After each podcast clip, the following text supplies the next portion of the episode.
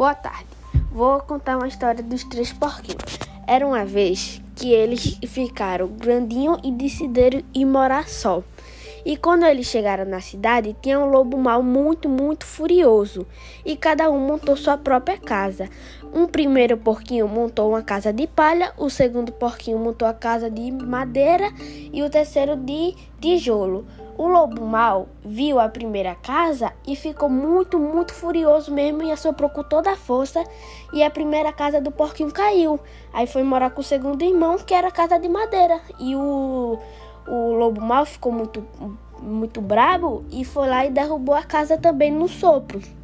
E correram para a casa do terceiro irmão, que era o de tijolo. E o lobo mau foi lá também e ficou muito furioso e tentou assoprar. Só que não caiu porque era de tijolo.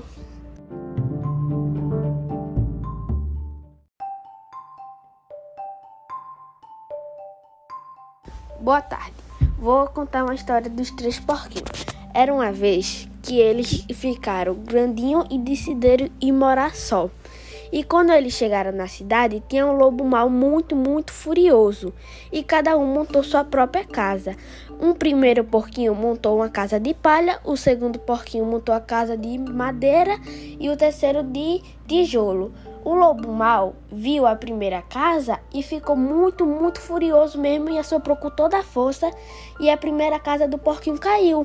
Aí foi morar com o segundo irmão, que era a casa de madeira, e o lobo mau ficou muito brabo e foi lá e derrubou a casa também no sopro.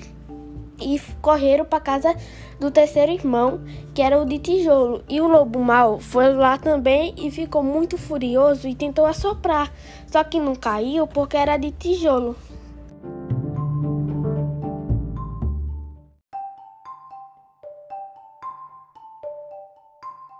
Boa tarde, vou contar uma história dos três porquinhos.